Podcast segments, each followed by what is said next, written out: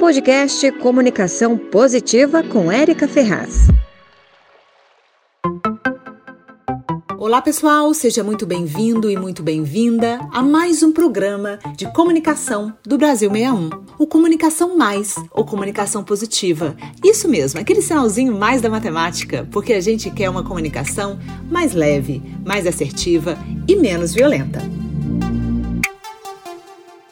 Eu espero que vocês todos estejam muito bem de saúde. Na semana passada, nós falamos da oportunidade que é você poder dar uma entrevista para a mídia. Abordamos qual é o primeiro grande passo para você lidar com a imprensa de uma forma profissional, gente, e aproveitar esse espaço tão qualificado e brilhar. Se você não ouviu, corre lá que você vai saber qual é esse passo fundamental para você entender como a mídia funciona. Hoje vamos falar sobre o que é notícia. Você que é gestor público, profissional liberal, médico ou qualquer profissional pode precisar dar uma entrevista para divulgar sua instituição, ou seu produto, ou sua ideia. E será uma maravilha de oportunidade, gente.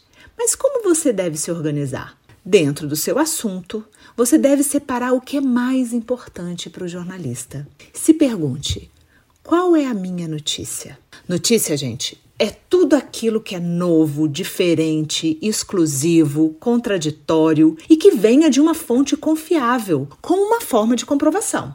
Então, a moeda do jornalista, gente, é a notícia, é a informação. Quanto mais diferente e inédito for o seu assunto, mais espaço você terá na imprensa.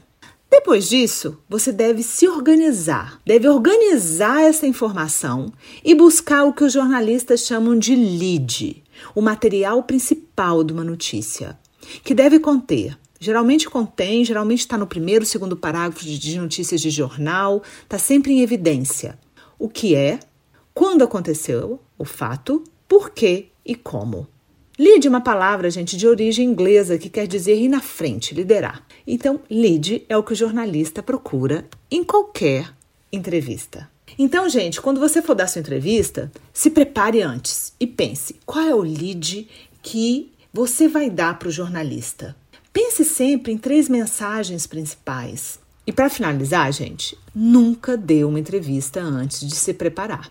Busque informações positivas e levante as negativas e pense em respostas para cada uma delas, porque a gente nunca vai saber o que o jornalista vai nos perguntar. Quanto mais você fizer isso, melhor fonte você vai se tornar e os jornalistas gostarão de falar com vocês.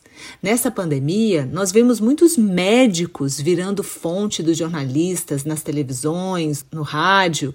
Por quê? Porque eles souberam dar o lead, souberam ser uma boa fonte.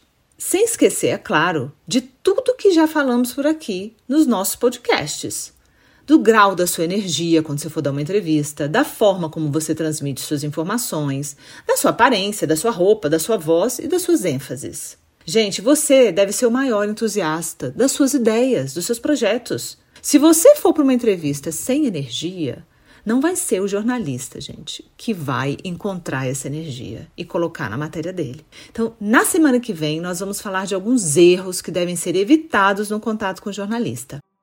Eu espero que vocês tenham gostado. Espero vocês na semana que vem com mais um tópico sobre comunicação positiva e imprensa. E não se esqueça de deixar seu comentário e sugestões, porque a sua opinião é muito importante para mim, para o pessoal do Brasil 61. E sempre se você der alguma sugestão, a gente pode enriquecer mais ainda nosso podcast. Ótima semana e beijos no coração, gente.